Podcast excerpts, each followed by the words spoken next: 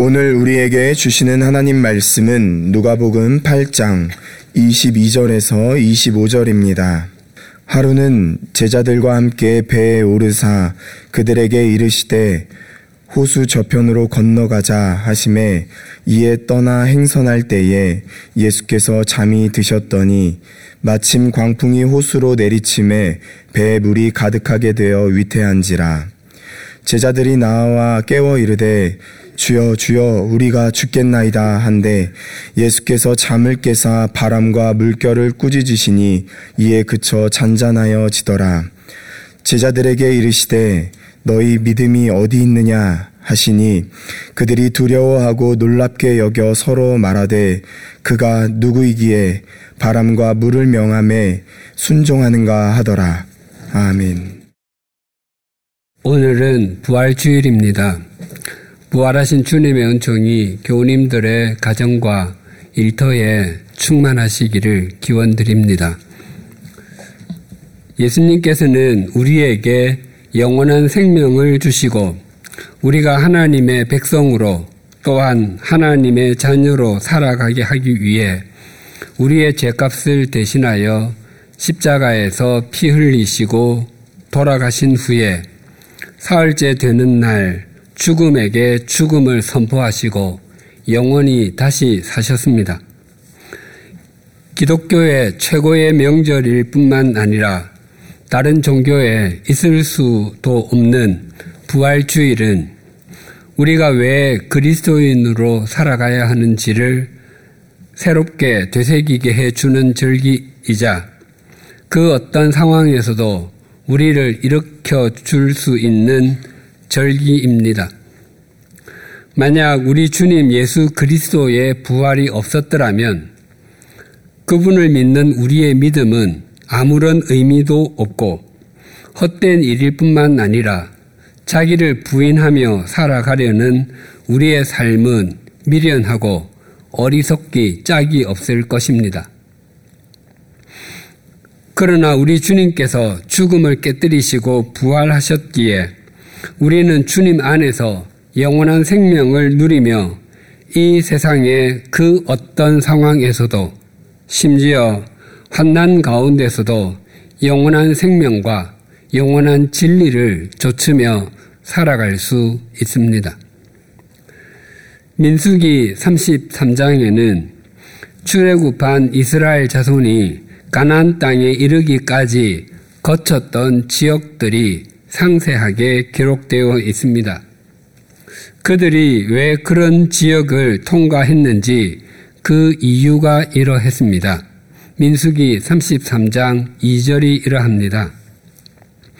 모세가 여호와의 명령대로 그 노정을 따라 그들이 행진한 것을 기록하였으니 그들이 행진한 대로의 노정은 이러하니라. 이스라엘 자손이 걸었던 노정은 그들이 자의로 결정한 것이 아니었습니다. 천지 만물을 창조하신 하나님께서 자기 백성을 위해서 친히 결정하시고 구름 기둥과 불 기둥으로 인도하신 경로였습니다. 이스라엘 자손은 애굽에서 400년 동안 노예 생활을 했습니다. 그 삶은 몹시도 고되고 고달팠습니다. 그들의 울부짖음이 하늘에 상달할 정도였습니다. 그런 이스라엘 자손을 출애굽하게 해 주시고 친히 통과할 장소를 정해 주셨다면 거기는 모든 곳이 최소한 12개의 물샘과 이른 그루에 종려나무가 있었던 엘림 정도는 되어야 할 것 같습니다. 그러나 사실은 그렇지 못했습니다. 하나님께서 이스라엘 자손을 가장 먼저 인도해 가신 곳은 비하헤롯이었습니다. 그 앞에 펼쳐진 것은 폭이 32km나 되는 홍해였습니다. 애굽에서 가나안으로 향하는 지름길인 육로가 엄연히 있었지만 하나님께서는 길도 없는 바다 앞으로 자기 백성을 인도하셨습니다. 그리고 뒤에는 당시 세계 최고의 강대국인 애굽의 군대가 전 병력을 동원해서 추격해 오고 있습니다. 이스라엘 자손은 완전히 진퇴양난의 상황, 속담으로 표현하면 완전히 도관에 든 쥐와 같았습니다. 이스라엘 자손의 입에서 원망이 터져 나왔습니다. 애굽에는 몇 자리가 없어서 우리를 이 광야에다 끌어내어 죽이시려는 것입니까? 우리를 애굽에서 끌어내어 여기서 이런 일을 당하게 하시다니 왜 우리를 이렇게 만드십니까? 하나님께서 그 다음으로 이스라엘 자손을 인도해 가신 곳은 신광야였습니다. 그곳은 따서 먹을 수 있는 유실수가 없었던 것은 말할 필요도 없고 큰 나무가 없으니 그늘조차 없는 곳이었습니다. 듬성듬성 있는 마른 풀과 같은 초목이 전부였습니다. 이스라엘 자손의 원망 소리는 더욱더 커졌습니다. 차라리 우리가 애굽 땅 거기 고기 가마 곁에 앉아 배불리 음식을 먹던 그때 누가 우리를 주님의 손에 넘겨주어 죽게 했더라면 더 좋을 뻔 하였습니다. 그런데 당신들은 지금 우리를 이 광야로 끌고 나와서 이 모든 회중을 다 굶어 죽게 하고 있습니다. 또 하나님께서 그 다음으로 이스라엘 자손을 인도해 가신 곳은 르비딤이었습니다. 그곳은 아예 마실 물이 없었습니다. 광야에서 물이 없는 것은 죽음을 의미하는 것과 다르지 않았습니다. 그래서 이스라엘 자손은 폭동을 일으키기 일보 직전이었습니다. 그렇다면 하나님께서 자기 백성으로 삼으신 이스라엘 자손을 신이 인도하셨음에도 빨리 갈 수 있는 지름길과 먹고 마시며 쉴 수 있는 오아시스가 아니라 바다가 가로막힌 길과 광야와 같은 곳이었겠습니까? 하나님께서 이스라엘 자손을 인도하실 능력이 없으셨기 때문이었겠습니까? 아니면 하나님께서 이스라엘 자손을 외면하셨거나 버리셨기 때문이었겠습니까? 아닙니다. 하나님께서는 이스라엘 자손을 참으로 사랑하셨기 때문이고 그들에게 하나님이 어떤 분이신지 정확하게 알려주시기 위함이었습니다. 이스라엘 자손이 그들 앞에 더 이상 전진할 수 없도록 가로막는 홍해가 있었고 뒤에는 애굽의 병거와 군대 오늘날로 하면 탱크 부대가 추격해 오고 있어서 물러날 수도 없었기 때문에 바다가 하나님의 다스림 속에 있다는 것을 확인할 수 있었습니다. 그들은 하나님께서 열어주신 홍해를 건너갔습니다. 이스라엘 자손이 광야에서 그 많은 사람이 먹을 만한 것을 채취할 수 있는 것도 아니었고, 그렇다고 농사를 지을 수 있는 것은 더더욱 아니었습니다. 그곳에서 그들이 할 수 있는 것이 없었고, 자연스레 굶어 죽을 것으로 생각하고 있을 때, 그들은 하나님께서 하늘에서 내려주시는 만나를 거둘 수 있었습니다. 그것도 40년 동안이나 말입니다. 그래서 그들은 하늘도 하나님의 다스림 속에 있다는 사실을 확인할 수 있었습니다. 또한 이스라엘 자손은 물이 없는 르비딤에 도착했기 때문에 거기서 반석에서 물을 내시는 하나님의 능력을 경험하게 되었습니다. 그래서 그들은 땅도 하나님의 다스림 속에 있다는 사실을 확인할 수 있었습니다. 만약 하나님께서 이스라엘 자손을 그들이 원하는 대로 지름길로 편안함으로 편안함이 가득한 장소로만 인도하셨다면 그들의 몸은 편했을지라도 하나님이 어떤 분이신지를 즉 바다와 하늘과 땅을 다스리시는 분이시라는 것을 바르게 알지 못했을 것입니다. 그래서 하나님께서는 이스라엘 자손을 인도하신 비하히롯과 신 광야, 르비딤은 돌고 돌아서 가는 길 같고 고난과 고통의 현장으로만 보였지만 실상은 하나님이 어떤 분이신지를 보여주는 사랑과 은혜의 현장이었고 하나님의 길과 사람의 길이 얼마나 다른지를 확인시켜주는 산 교과서와 같았습니다.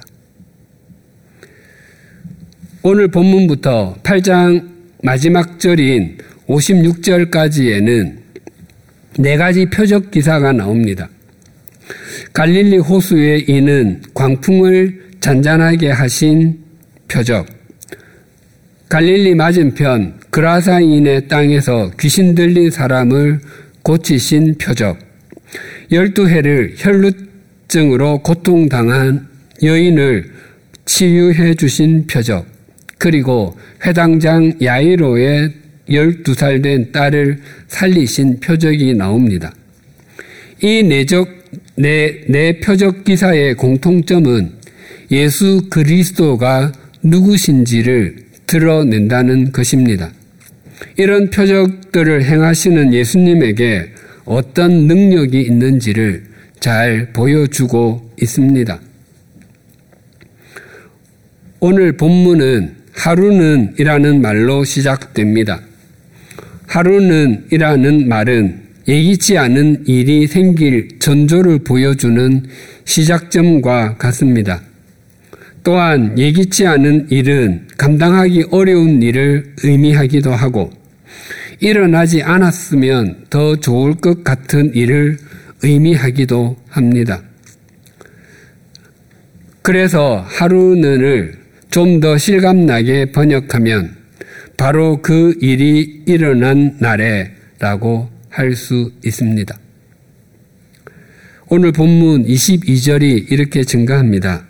하루는 제자들과 함께 배에 오르사 그들에게 이르시되 호수 저편으로 건너가자 하심에 이에 떠나 하루는 예수님께서 제자들과 함께 갈릴리 호수를 건너가시기 위해 배에 오르셨습니다.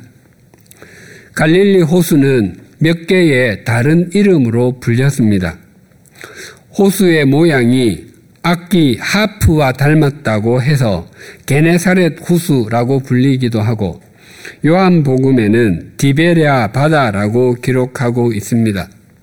그것은 헤롯 안티파스가 로마 황제 티베리우스를 기념하기 위해 세운 도시가 호숫가에 있었기 때문입니다. 그러나 이 호수의 가장 보편적인 이름은 갈릴리 호수입니다. 그 인근 지역이 갈릴리였기 때문입니다. 그런데 누가복음에서는 이 호수를 호수라고 기록하지만 다른 복음서에서는 거의 다 바다라고 기록했습니다. 그렇게 기록한 이유는 이 호수가 실제로 바다이기 때문도 아니고 물이 짜기 때문도 아니라 그 규모가 크다는 데 있습니다. 이 호수의 크기는 길이가 약 21km, 폭이 가장 긴 곳이 약 11km, 면적이 약 166제곱킬로미터 정도입니다. 세계에서 가장 큰 호수인 이 호수는 바다라고도 말하기도 하지만 카스피해는 이 호수보다 무려 2235배나 큽니다. 실제적인 가장 큰 호수로 미국과 캐나다에 인접한 슈피리어 호도 갈릴리 호수보다 496배나 큽니다. 갈릴리 호수는 서울시 면적의 3분의 1보다 조금 더 작습니다. 그렇게 보면 갈릴리 호수가 그렇게 큰 호수는 아니지만 당시의 사람들에게는 그렇지 않았습니다. 지금 이스라엘의 국토는 대한민국 면적의 5분의 2 정도 되고 한반도 면적의 10분의 1 정도 됩니다. 그마저도 당시에는 네 개의 지역, 네 개의 지역으로 나누어서 다스렸기 때문에 갈릴리 사람들이 느꼈던 호수는 바다와 같이 컸던 것입니다. 그래서 실제로 바다인 지중해는 태평양이나 대서양에 비할 바가 아니지만 성경에서는 대해, Great Sea라고 부릅니다.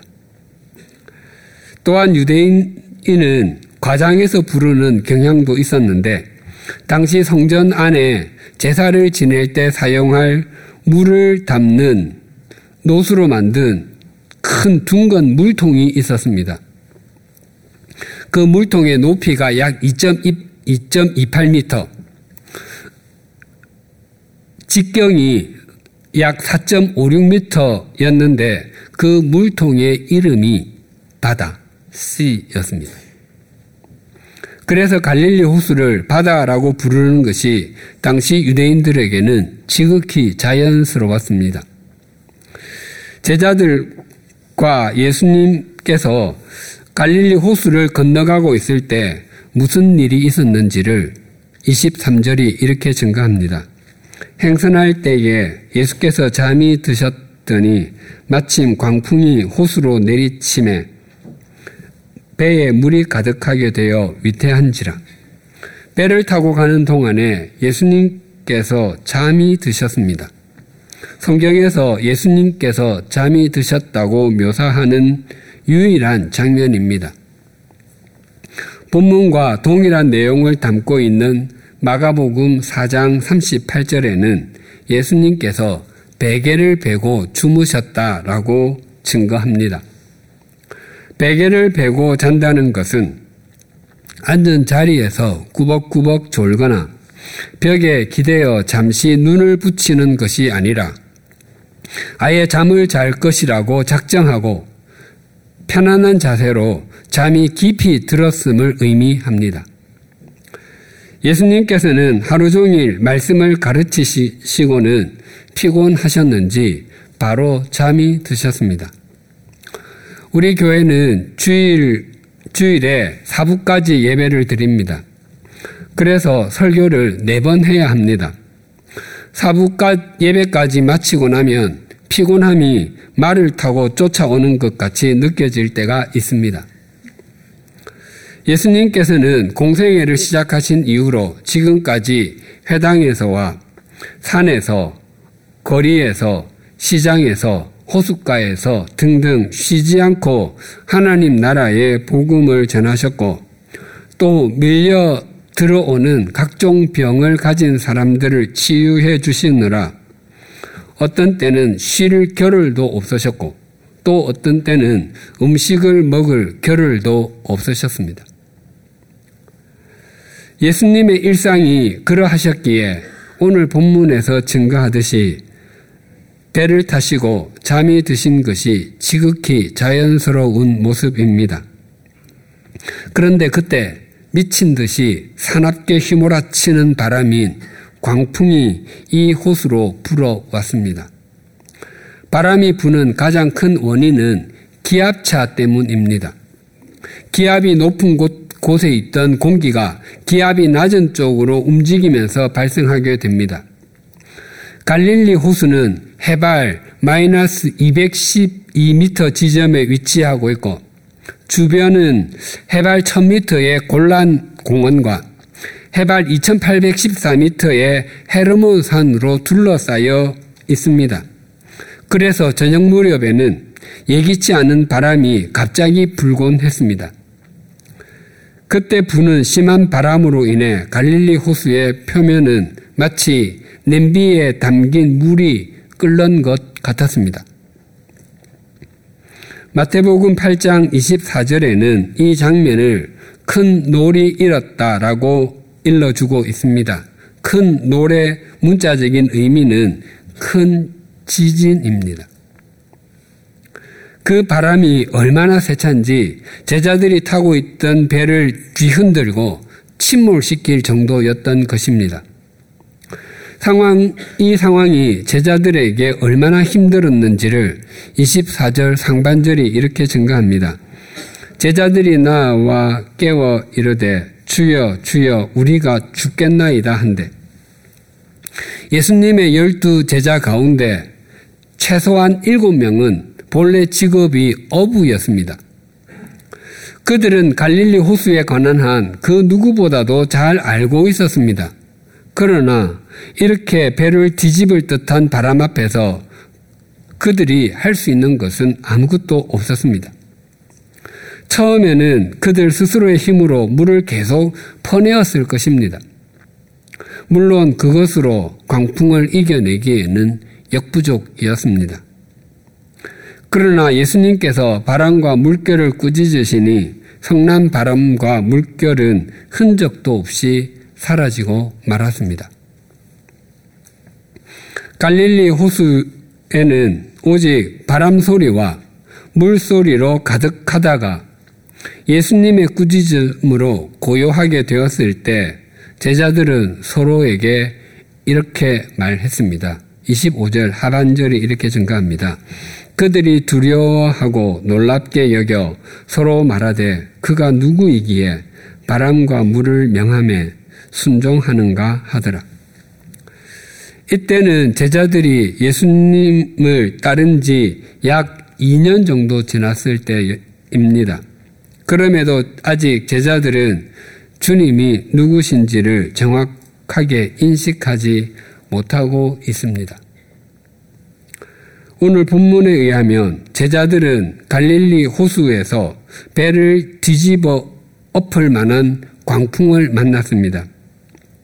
그런데 그날 그들이 왜 갈릴리 호수에서 배를 타고 있었습니까? 제가 22절을 다시 봉독하겠습니다. 하루는 제자들과 함께 배에 오르사 그들에게 이르시되 호수 저편으로 건너가자 하심에 이에 떠나 제자들이 배를 타고 갈릴리 호수를 건너가려고 했던 것은 자신들이 가려고 했기 때문이 아닙니다. 예수님께서 제자들에게 그렇게 하자고 말씀하셨기 때문입니다. 그렇다면 성자 하나님이신 예수님께서 그날 갈릴리 호수에 광풍이 휘몰아칠 것을 결코 모르지 않으셨을 것입니다. 그럼에도 예수님께서는 제자들과 함께 배를 타고 건너가기를 원하셨습니다. 그래서 제자들이 갈릴리 호수에서 휘몰아치는 광풍을 만났기 때문에 자신들이 모시고 있는 또 자신들과 동행하고 있는 나사렛 예수님이 휘몰아치는 광풍을 잠잠하게 하실 수 있는 분이신 것을 확인하게 되었습니다.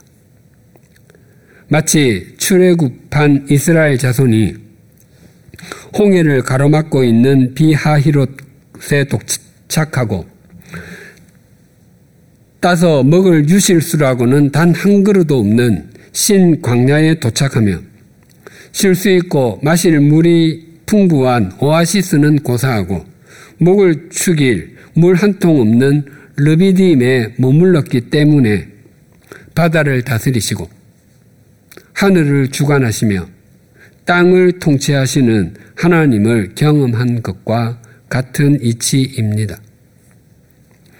우리의 인생길에도 하루는 으로 시작되는 일을 겪을 수 있습니다. 주님께서 분명히 우리의 삶을 주관하고 계시고 우리를 인도하고 계심에도 우리에게 광풍이 휘몰아치는 것 같은 일이 일어날 수 있습니다. 그러나 주님은 그런 우리를 모르지 아니하십니다. 오늘은 죄와 사망으로부터 우리를 속량해 주시기 위해 십자가에 못 박혀 돌아가셨던 주님께서 죽음을 깨뜨리고 부활하신 부활절입니다. 예수 그리스도의 부활은 기독교의 핵심 중의 핵심입니다. 주님께서 부활하셨기 때문에 세상 속에 먼지로 사라질 수밖에 없었던 우리에게 죽음을 넘어 영원한 생명이 주어졌고 주님께서 부활하셨기 때문에 우리가 이 땅에서 그 어떤 일을 겪게 될지라도 그 일은 영원한 가치로 승화될 수 있습니다. 지난 수요일에 제 50회 세례 입교식이 있었습니다. 우리 교회에서는 세례와 입교 전에 신앙 고백문을 쓰도록 하고 있습니다. 구체적으로는 예수님을 믿기 전에는 어떤 가치관을 갖고 살았는지, 지금 나에게 예수님은 어떤 분이신지, 앞으로 주님 안에서 어떤 삶을 살기 원하는지를 중심으로 F 용지 한 장 정도 쓰도록 하고 있습니다. 저는 세례 입교식을 집례하기 전에 항상 제출된 신앙 고백문을 먼저 읽습니다. 그러면 마음에 감동이 일어날 때가 적지 않습니다. 이번에도 그러했습니다. 특히 입교하는 청년 자매의 신앙 고백문과 세례를 받는 청년 형제의 신앙 고백문이 더욱 그러하였습니다. 당사자의 허락하에 읽어 드리겠습니다. 입교한 청년 자매의 신앙 고백문입니다. 저에게 하나님은 단련하시는 하나님이십니다. 제 나이 이제 고작 27살이지만 어릴 때부터 고생을 참 많이 하며 살았다는 생각이 듭니다. 저는 중학교 때부터 음악을 전공하였는데 집안 형편이 넉넉하지 않아 항상 금전적인 문제로 고민해야 했습니다. 금전적인 문제는 고등학교 입시와 대학교 입시, 대학 입학 후에도 계속 제 마음을 불편하게 만들었습니다.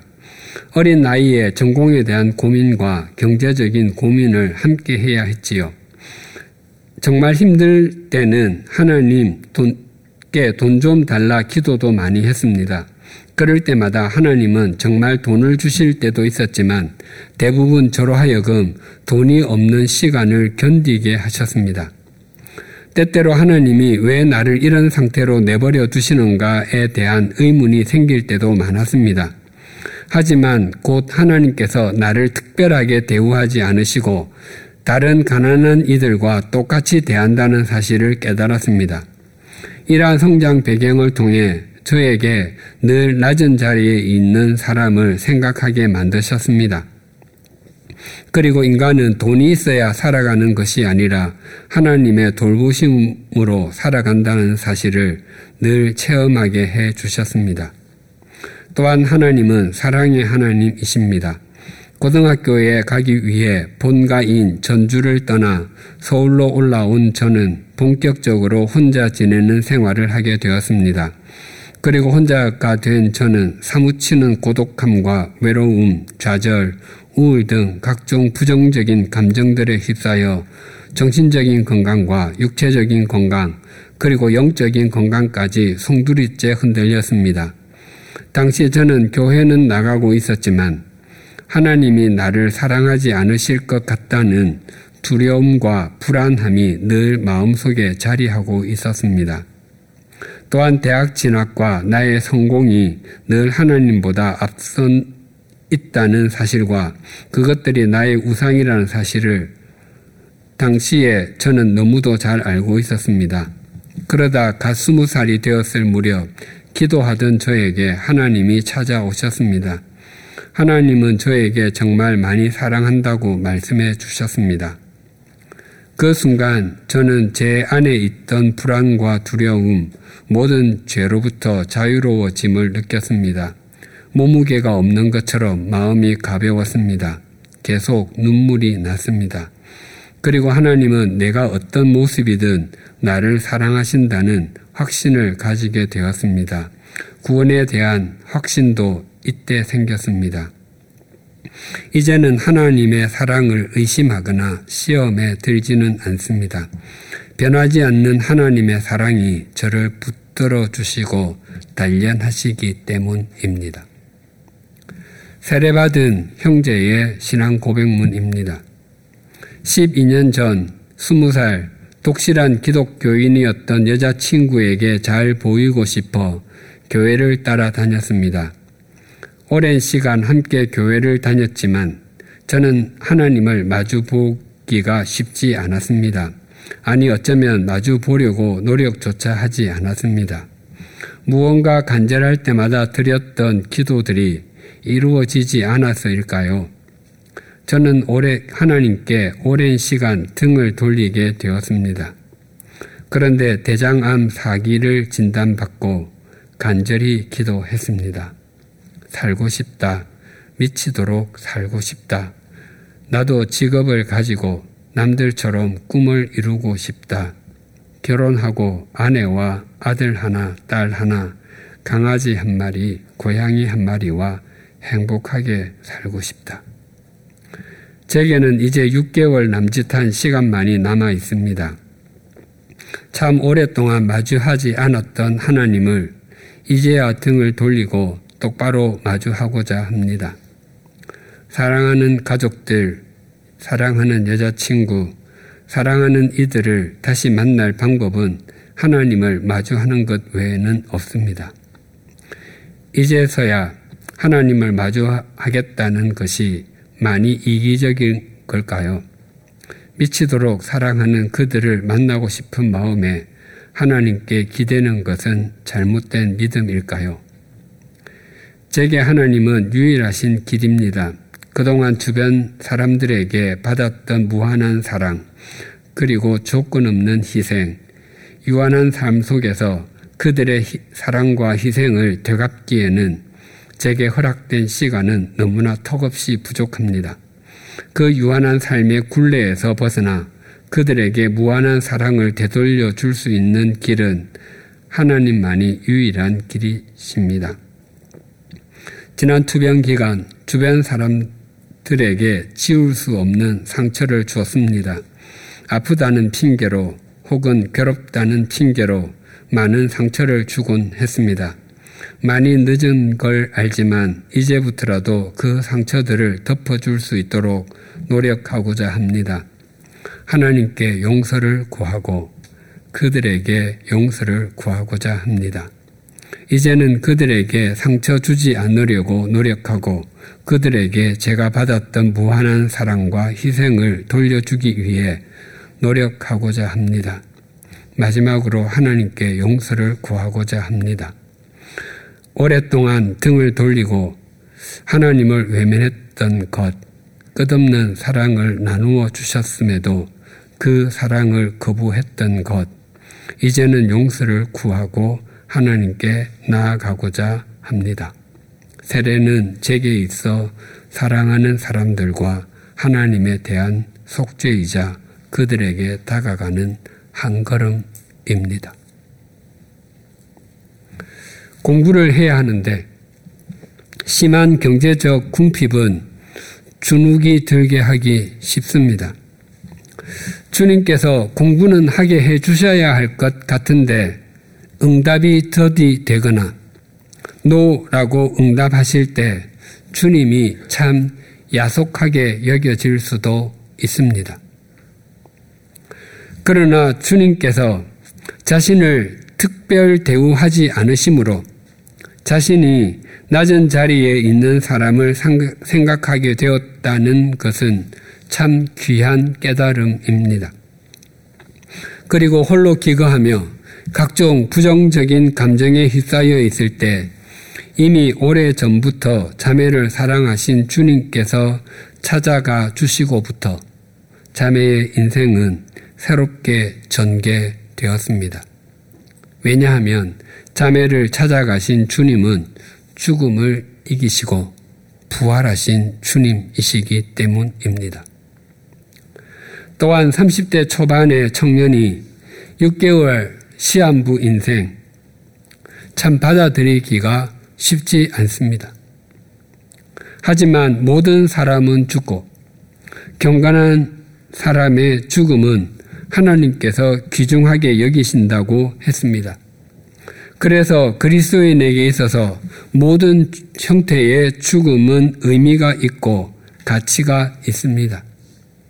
이 형제는 얼마 남지 않는 삶으로 인해서 주님께 등을 돌렸던 삶에서 다시 등을 돌려 주님을 향하는 삶을 살게 되었고 주님만이 사랑하는 가족들과 여자친구, 사람들을 후에 다시 만나게 해주실 수 있는 유일한 분이신 것을 재확인하게 되었습니다.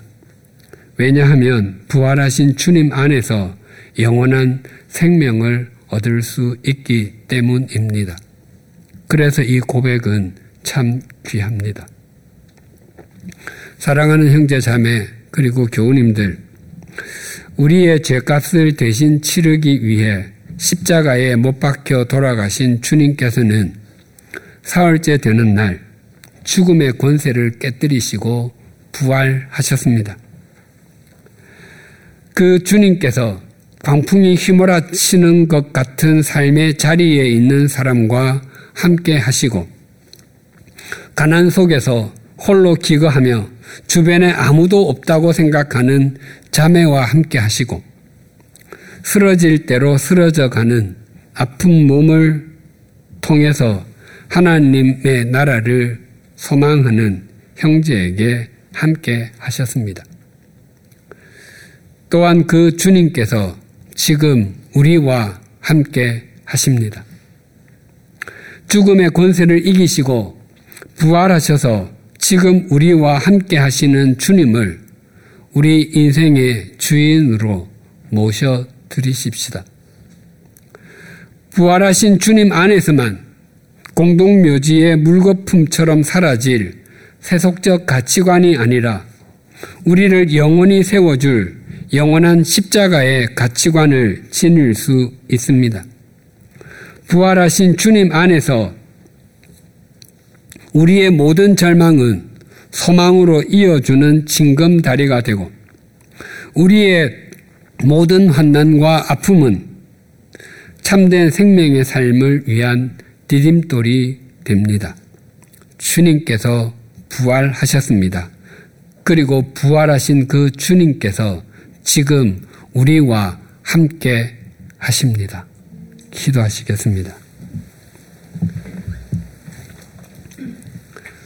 하나님 아버지, 우리가 믿는 예수 그리스도께서 죽음의 권세를 깨뜨리시고 부활하신 주님인 것을 감사합니다. 또한 부활하신 주님께서 우리 각자를 불러주시고 우리와 함께 해 주심을 감사합니다. 그래서 우리는 우리의 삶의 자리가 비하히롯 같고 신광야 같으며 르비딤 같을지라도 주님을 신뢰할 수 있습니다. 또한 우리는 광풍이 휘몰아치는 호수 한 가운데 있는 것 같아도 주님을 믿을 수 있습니다. 뿐만 아니라 우리 삶에 온갖 종류의 결핍이 있고 우리의 힘으로는 아무것도 할 수 없는 상황이어도 주님을 신뢰합니다. 우리가 믿는 주님은 부활하셨기 때문입니다. 우리가 당하는 고난과 고통, 결핍이 주님 안에서 합력해서 선을 이루게 하여 주시옵소서. 지금의 고난은 장차 우리에게 나타날 영광과 비교될 수 없다는 것을 잊지 않게 하여 주시옵소서. 주님께서 부활하심으로 우리의 모든 절망은 소망으로 이어주는 징검다리가 되고 우리의 환난과 아픔은 참된 생명을 위한 디딤돌이 되며 우리의 죽음은 영원한 생명으로 이어지는 연결고리가 되는 것을 늘 마음에 담고 살아가게 하여 주시옵소서. 우리의 남은 생애 동안 부활하신 주님과 동행함으로 부활하신 주님의 뜻이 우리의 삶을 통해 이 시대의 역사 속에 아름답게 수놓아지게 하여 주시옵소서 예수님의 이름으로 기도드립니다. 아멘.